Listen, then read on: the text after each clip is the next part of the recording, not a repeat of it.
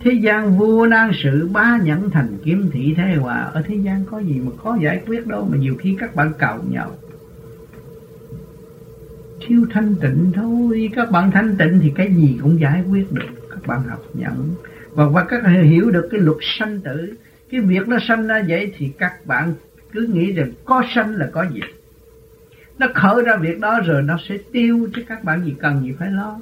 Nó có chữ phản rồi rốt cuộc rồi nó cũng về các bạn lo sửa đi, đừng dành thì giờ để tranh chấp mà đau khổ.